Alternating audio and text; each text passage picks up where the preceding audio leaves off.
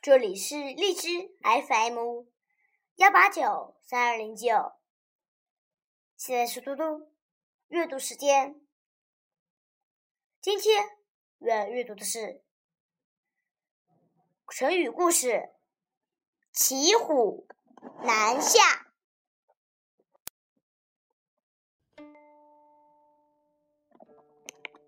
骑虎难下。骑虎难下这段成语的意思是，骑在老虎身上很难再下来，比喻做事遇到未曾估计到的困难，但停顿会造成巨大损失，不得不做下去。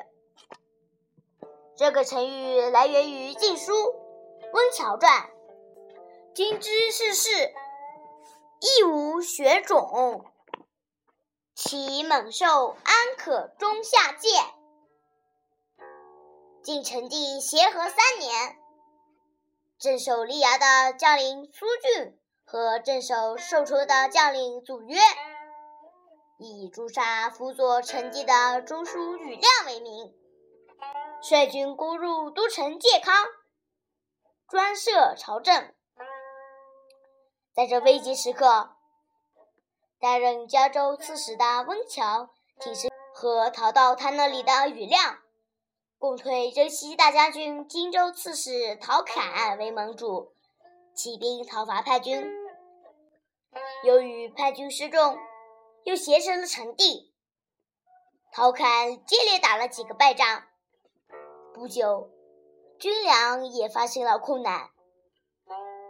由于战争一再失利，陶侃产生了畏惧心理，信心不足。他责备温峤说：“请兵时，您说要将有将，要粮有粮，只要我出来当盟主就行了。可是现在将在哪里，粮在何方？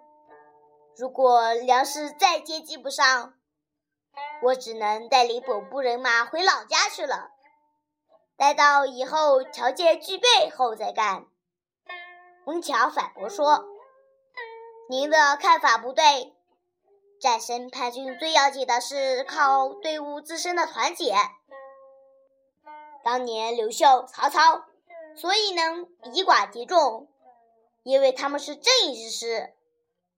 苏峻、祖约这些家伙欺世盗名，有勇无谋，我们定能战胜他们。现在皇上蒙难，国家正处在危机关头，我们仗义讨伐逆贼，绝不能改弦易辙。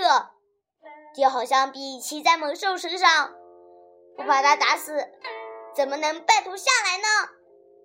如果您违叛大众意愿，独自带兵回老家，必然会影响士气，便讨伐失败。